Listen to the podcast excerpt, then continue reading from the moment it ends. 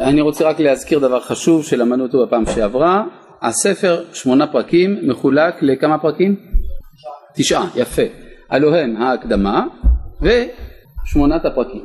הספר בכללו על כל תשעת חלקיו, כולל ההקדמה, כולו נקרא בשם הקדמה למסכת אבות. בסדר? מסכת אבות, אנחנו מזכירים, זה ספר שעוסק במוסר. מוסר, כינוי פשוט לחוכמת הטוב והרע. ואנחנו עסוקים בטוב ורע, לא עסוקים באמת ושקר שאלה מושגים מוחלטים יותר, אנחנו עסוקים במושגים שהם יחסית סובייקטיביים, טוב ורע. בסדר?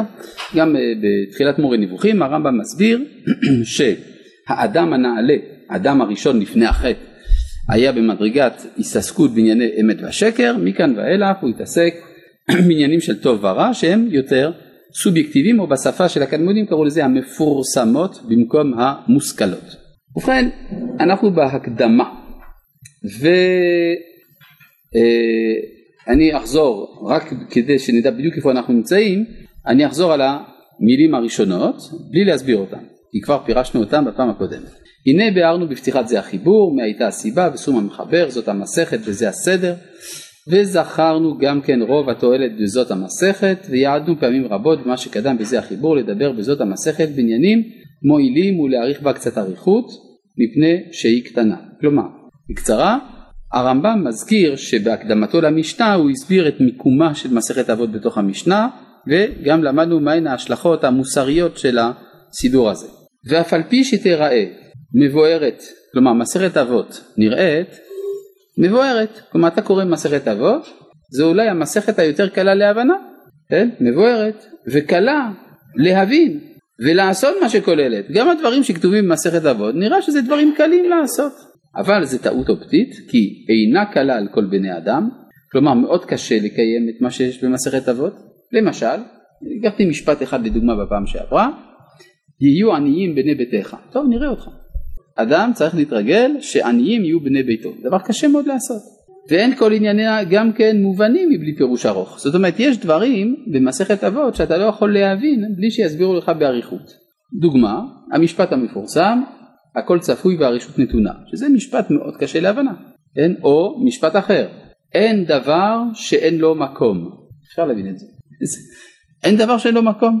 המשנה אומרת, אין דבר שאין לו מקום. אם היותה מביא, עכשיו תגיד, בסדר, אז הבנו שמסכת אבות זה קשה.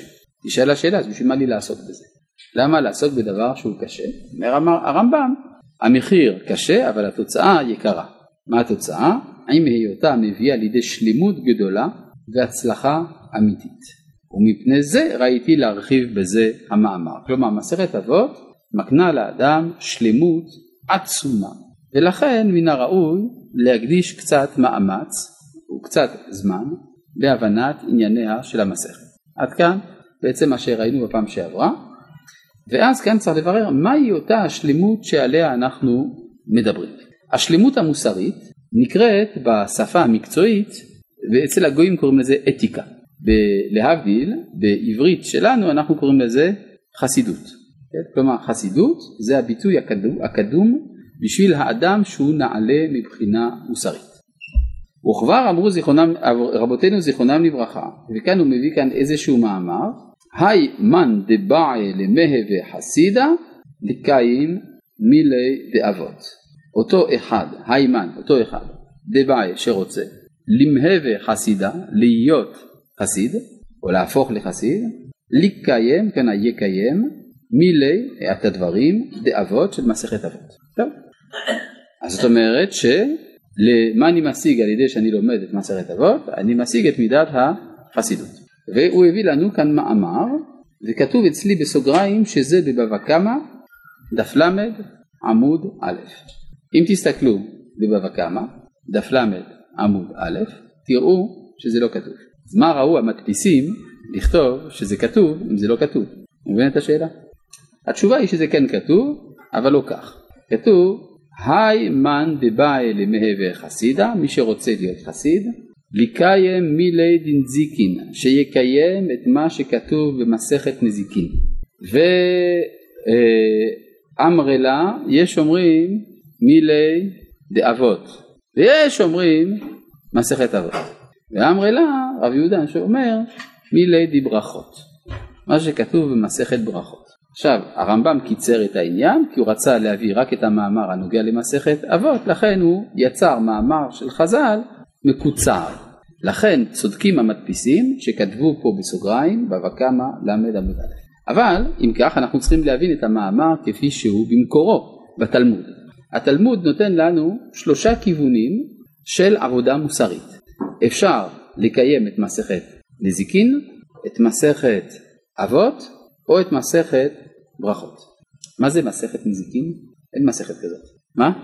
אלא זאת מסכת שארוכה מאוד של 30 פרקים שחולקה מסיבות טכניות לשלוש מסכתות הנקראות בבא קמא, בבא מציאה, בבא בתרא, כמו השער הראשון, האמצעי והאחרון של מסכת אחת גדולה שקראו לה מסכת נזיקין, שהיא המשנה, המסכת הפותחת את סדר נזיקין בכללו, אז עדיין זה נקרא בשם הזה, כן? שער ראשון, שני ושלישי של איזו מסכת? נזיקין.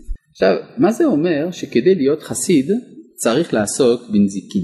נזיקין הכוונה בעצם הדינים שמטפלים בנזק, כלומר כיצד בעצם לא להזיק לחברו, או אם הזקת, איך לתקן, מה לשלם, איך לפייס וכדומה. מסכת נזיקין. מסכת ברכות עוסקת בברכות ותפילות, קריאת שמע. ויש פה הבדל אם כן מאוד גדול. אנחנו רגילים לומר שעניינים של תפילות, קריאת שמע, לימוד תורה, זה נקרא התחום של בן אדם למקום, יפה. נזיקין, בן אדם לחברו. ואבות, אה? בן אדם לעצמו, כן? זה תורת המידות. כלומר הפעולה המוסרית של האדם יכולה להיות בשלושה כיוונים, בין אדם למקום, בין אדם לחברו, בין אדם לעצמו. אלה הם שלושה כיוונים שכאשר האדם יוצא ידי חובת שלושתם הרי הוא האדם השלם. וכל אחד מחכמי ישראל לפי נטיית ליבו, לפי נגיד האתגר המיוחד שהיה לו, דיבר, הדגיש או נזיקין או אבות או ברכות. וכאן נשאלת שאלה חמורה, האם למשל אותו אדם, אותו חכם בישראל, שמובא בגמרא שם, שאמר שכדי להיות חסיד, שהחסידות, המבחן המוסרי, זה מסכת ברכות, כלומר בין אדם למקום, האם אותו חכם סובר שבין אדם לחברו או בין אדם לעצמו זה לא חשוב? מי אמר לו? אתה אומר לו. על סמך מה? על סמך מה אתה אומר? מסיבה פשוטה, כי הוא מחכמי ישראל. וחכמי ישראל חשוב להם הכל. אז למה הוא הדגיש דווקא בין אדם למקום? הוא ראה את העיקר? הייתי אומר הפוך. הייתי אומר שהוא ראה שם את עיקר המאמץ. אני אסביר גם למה. אדם יכול לומר, תשמע, בין אדם לחברו זה לא קשה. אני מסתדר בין אדם לחברו. למה? החבר שלי הוא אדם בדיוק כמוני. כשם שאני אדם ואני יודע מה זה אדם, אני גם יודע מי זה החבר שלי. אני אסתדר איתו.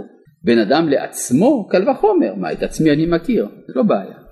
איפה האתגר ששם אני צריך להשקיע יותר? בין אדם למקום. כי הקדוש ברוך הוא זה לא אני, הוא לא דומה לי, אני לא דומה לו. ולכן שם המאמץ של הריצוי של בן אדם למקום הוא עיקר המלאכה של החסיד. כי שאר המלאכות של בן אדם לחברו ולעצמו זה כבר מובן מאליו.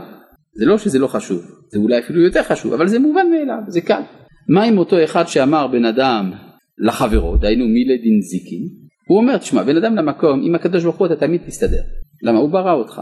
כיוון שהוא ברא אותך, הוא אוהב אותך, מסתדר. את עצמך אתה גם, אתה גם אוהב. כלומר, עם עצמך אתה תמיד מסתדר. מה הקושי האמיתי? לרצות את חברך, אולי הוא לא יסכים. כן, כמו שמצאנו שעבירות שבין אדם לחברו, אם הוא לא פייס את חברו, יום הכיפורים לא מכפר. אבל אם אני אומר לקדוש ברוך הוא, תשמע, בן אדם למקום, מה שעשיתי אני מצטער, אומר הקדוש ברוך הוא, יאללה, מחול. זאת אומרת שבין אדם לחברו זה יכול להיות, יכולה להיות תפיסה שאומרת שזה עיקר העבודה. מה עם השלישי שאומר מי לידי אבות? הוא אומר, תשמע, בין אדם למקום, בין אדם לחברו, שני התחומים האלה הם מובנים מאליהם. מה משותף לבין אדם למקום ובין אדם לחברו? שזה לא אני, זה חיצוני. זה בעיה להסתדר עם החוץ? בין שהחוץ הוא הקדוש ברוך הוא, בין שהחוץ זה החבר שלי. מסתדר. אבל מה אני עושה כשאני האויב של עצמי? כן? כלומר, אם האדם הוא האויב של עצמו, איך הוא יתגבר? ולכן העבודה של בן אדם לעצמו, של שינוי המידות הפנימיות של אופי האישיות, זה הדבר הקשה ביותר. וכך סובר מי שאומר שמילי דאבות זה העבודה העיקרית. עד כאן מובן. יוצא לפי זה שבעצם כל חכמי ישראל מסכימים שהעבודה המוסרית היא בשלושת המישורים ביחד וכל אחד הדגיש את האתגר מבחינתו, בסדר? עכשיו אה, צריך לברר נקודה נוספת והיא לגבי מילי דין זיקין, כן? אותו חכם שאמר, זה הרבה נדמה לי, שמי שרוצה להיות חסיד צריך בענייני בן אדם לחברו לעסוק במילי דין זיקין. אם הייתי מחפש מעשה, הייתי אומר אה, אופייני ביותר, סמל של עניינים שבן אדם לחברו. מה הייתי לוקח באופן טבעי? צדקה, גמילות חסדים, לעזור, נכון? מה זה מילי דין זיקין? איך לא לגרום נזק. זה המעשה האולטימטיבי של בן אדם לחברו. אגב, אותה שאלה אפשר לשאול על הלל הזקן, שבא אליו מועמד לגיור, שאל אותו, אני רוצה לדעת כל התורה כולה על רגל אחת, אמר לו, מה ששנוא עליך אל תעשה לחברך. מה הייתם מצפים שהוא יאמר? ואהבת לרעך כמוך, שרבי עקיבא אמר כמה דורות אחר כך, שזה כלל גדול בתורה. כן, מה אתה רוצה? דבריך עמוקים הם והם דברי המהר"ל מפראג, שאמר שבעצם החסד היותר גדול שאתה יכול לעשות למישהו זה שאתה נותן לו להיות הוא, כלומר אל תתערב. ההתערבות יש בה, עם כל החסד שבה, יש בה השתלטות. יש משפט מפורסם אצל אמהות פולניות מכל עדה שהיא, נתתי לו הכל, אז למה הוא מתנהג אליי ככה? מה התשובה? יפה, נתת לו הכל, לכן הוא מתנהג ככה. כלומר, אדם יכול לסלוח לכל דבר רע שעושים לו, חוץ מאשר לטוב שעושים איתו. זאת אומרת, זה, זה אחד הדברים העמוקים שיש בה, בהבנת נפש האדם, שהרצון לעזור, עם כל הרומנטיקה שיש בזה, זה לא תמיד הדבר הטוב ביותר, זה לפעמים גם מגלה על איזשהו משהו רע בנפש, איזה רצון לשלוט על עולמו של השני. ולכן גם ההלכה קבעה כדבר מאוד ברור, שבהלכות צדקה יש עדיפות להלוואה על פני מענק. אתה רוצה לעשות צדקה עם מישהו? תן לו הלוואה. אם אתה לא מסוגל לנהל פנקס הלוואות ולטפל בזה, תן לו מענק. פחות טוב. מדוע? כי אינך מכבד את יכולת העמידה על רגליו של המקבל. ברור? אומרת, יש, אה, אם כן, איזה מין מרחב הגנה שאתה מחויב כלפי הזולת, שאתה מחויב להעניק לזולת, וזה דווקא לא להזיק לו. עכשיו אם תשימו לב לעומק הדברים זה הצורה היותר עליונה של הידמות לקדוש ברוך הוא. מה עשה הקדוש ברוך הוא כדי לברוא את העולם? סילק את עצמו. כך אומרים המקובלים, סוד הצמצום, אלוהים רעש ומפריע. הזיז את עצמו, העולם אפשרי. ברור? זאת אומרת זה מילי דינזיקים, שזה הבן אדם לחברו היותר גדול שיש. עד כאן מובן? אה, אז זה, אה, כן, אני חוזר אם כן לדברי הרמב"ם, עכשיו זה דברים יותר ברורים. וכבר אמרו רבותינו זיכרונם לברכה, היימן דבעל ימי וחסידה לקיים מילי דאבות. עכשיו אם זה נכון שיש בתלמוד שלוש דעות לגבי החסידות, ברכות, אבות ונזיקין, אז מדוע הרמב"ם דיבר רק על אבות? סליחה? כי הוא סובר, כי הוא מזדהה יותר עם החכם של אבות, אבל הוא לא היחיד. כמעט כל חכמי ישראל במשך הדורות, כשהם דיברו על ענייני מוסר, בעצם ייחדו את דבריהם מסביב למסכת אבות. אבל המסכת הזאת תהיה תשתית בכל מה שבא אחרי. בוודאי. והשאלה היא דווקא, מדוע דווקא אבות היא מהווה תשתית ולא ברכות ונזיקין למרות שהם מוזכרים בגמרא? והסיבה היא פשוטה. מבחינה ניסיונית אמפירית כמו שאומרים התברר שהעבודה העיקרית בעולם המוסר זה העבודה של האדם על עצמו. מה שאדם צריך לתקן את מידותיו זה נכון שלפעמים כהדרכת יחיד או כמגזר מסוים או סוג מסוים של אנשים הדגש הוא יותר על בין אדם לחברו בין אדם למקום אבל אצל רוב בני האדם התיקון עובר קודם כל בזה שאדם מתקן את עצמו. ומתוך תיקון עצמו באים גם שאר התיקונים. יש אגב על זה משפט מאוד מעניין בתורה, ואהבת לרעך, רגע, לרעך מה זה? זה בן אדם לחברו, כמוך, בן אדם לעצמו, אני השם, בן אדם למקום. כלומר אנחנו רואים שבאותו פסוק שהוא כלל גדול בתורה לפי דברי רבי עקיבא, בעצם נכללו שלושת הכיוונים כאחד. זה בעצם משולש, לכל משולש יש שלוש צלעות, זה הגדרה של משולש, אז יש גם המשולש המוסרי שהוא בנוי מ"ואהבת לרעך כמוך אני השם". בסופו של דבר, אם אינך מסוגל לאהוב את עצמך, לא תוכל לאהוב את רעך. אינך מסוגל לאהוב את רעך, סימן שאינך אוהב את עצמך, וסימן שאינך אוהב את השם. אם אתה אוהב את השם, אז אתה אוהב גם את רעך ואת עצמך. טוב, בקיצור, האהבה גוררת בעקבותיה את כל צלעותיה. זה מובן. אז אם ככה, אם זה מובן, אנחנו יכולים להמשיך. וכבר אמרו רבותינו זיכרונם לברכה, אני קורא שוב בדברי הרמב"ם. וכבר אמרו רבותינו זיכרונם לברכה. היי מן דבעי למהה וחסידה לקיים מילי דאבות. אז אם כן, מהי המעלה שנקנית על ידי המוסר? חסידות. איפה מצאנו חסידות? ואין אצלנו מעלה גדולה מחסידות אלא נבואה. כן? כלומר, חסיד, מה השלב הבא? נביא. והיא המביאה אליה. כלומר, לא רק שאחרי חסידות אפשר לעסוק בנבואה, יש קשר עצמי בין מידת החסידות לבין הנבואה. כמו שאמרו רבותינו זכרונם לברכה, מאיפה אתה יודע את זה? חסידות מביאה לידי רוח הקודש.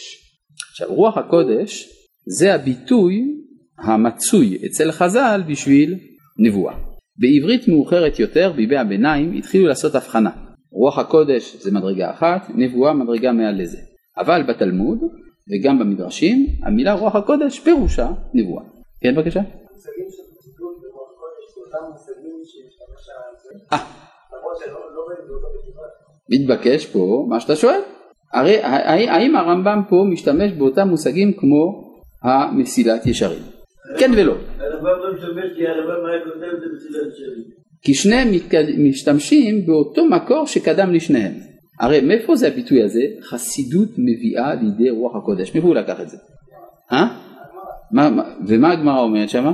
רבי פנחס בן יאיר אומר, מכאן אמר רבי פנחס בן יאיר, תורה מביאה לידי זהירות, זהירות מביאה לידי זריזות, זהירות מביאה לידי רישות, רישות מביאה לידי חסידות, חסידות מביאה לידי טהרה, יראת חטא, ענווה,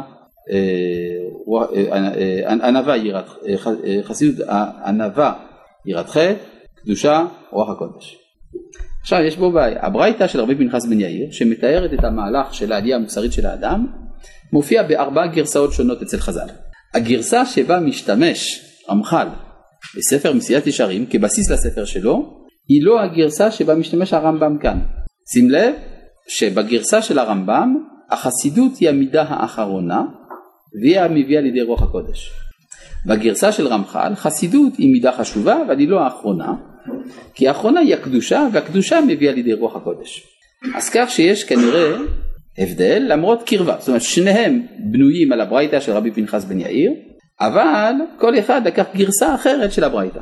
עכשיו זה דבר מאוד מעניין לראות שתמיד גדולי המוסר ביהדות השתמשו בברייתא של רבי פנחס בן יאיר כבסיס לדבריהם. גם הרב קוק למשל בחלק ג' של אורות הקודש הנקרא מוסר הקודש יש שם שני חלקים הנקראים מוסר הקודש ודרך הקודש. החלק הנקרא מוסר הקודש הוא מוסר כללי.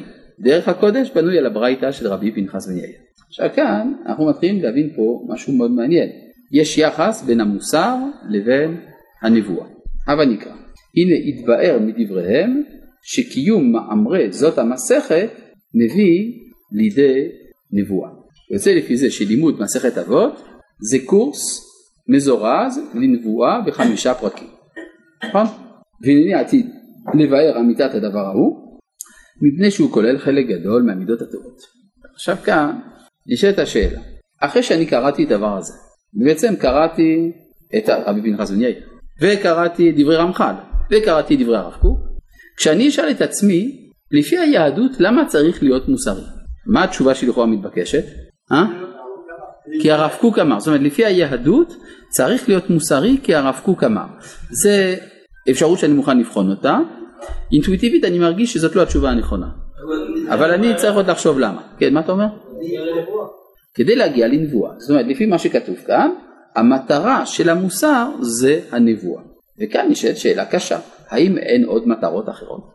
כלומר, אתה לוקח סתם גוי, מוסרי וטוב, ואני אשאל אותו, אתה אדם מוסרי, ישר וטוב, מפני מה? האם הוא יענה לי בגלל שאני מעוניין בנבואה? לא. לא. זאת אומרת, אנחנו יודעים שיש מטרות נוספות לעבודה המוסרית מלבד הנבואה. ואילו כאן הרמב"ם אומר לנו, לא, המטרה של המוסר זה הנבואה. דבר שקצת צריך בירור, מה היחס בין הדברים. יש, אה, האמת היא שבספרות אנחנו מוצאים, בספרות היהודית אפילו, אנחנו מוצאים שתי מטרות המוסר. האחת לעשות את האדם לאדם טוב, מה שנקרא בערבית צחה בין המנש, כלומר צריך להיות בן אדם. כן? איך אומרים? תשמע אצלי העיקר שתהיה בן אדם. כן? ביטוי מעצבן כזה הרבה פעמים שמורה על אה, חסימה בהבנה, אבל לא משנה, אבל אה, יש מושג כזה, תהיה בן אדם, ואדם זה אדם מוסרי, אם לא אתה חיה, פרא אדם, פרא אדם זה לא אדם, אז ברור שאנחנו מצפים מן האדם להיות מתוקן, בעל מידות טובות, אה, באופן שבונה את החברה האנושית כראוי. אז היה אפשר לומר בעצם שהמטרה של המוסר זה תקינות החברה. וכך משתמע בעיקרו של הספר אתיקה אל ניקומקוס של אה, אריסטו, נכון? הגיוני. ויש גם מטרה הנבואית. והדואליות הזאת מופיעה בפתח של ספר מעניין ידוע, ספר מסילת ישרים, מת רמח"ל. ספר מסילת ישרים, בעמוד הפתיחה כתוב כך: ספר מסילת ישרים מבאר כל ענייני מוסר ויראת השם. מכאן אנחנו רואים פה דואליות. המוסר בתור מטרה, יראת השם בתור מטרה. כשאני אומר יראת השם זה כולל בצורה כלשהי השם. כשאני אומר מוסר לא כתבתי את המילה השם. כלומר יש מטרה כפולה שהיא התקינות המדינית ודבקות אלוהית ויש משהו מזה בעשרת אבות. נאמר כל שדעת, המק... כל שדעת הבריות נוחה המנו דעת המקום נוחה המנו. כלומר יש יחס בין השלמות האנושית בתור כזאת והשלמות הנבואית בתור שכזאת. רק השאלה שאנחנו צריכים לברר לעצמנו מה היחס בין שתי השלמויות האלה, בין שתי המטרות האלה, בזה נעסוק בעזרת השם בפעם הבאה. שלום.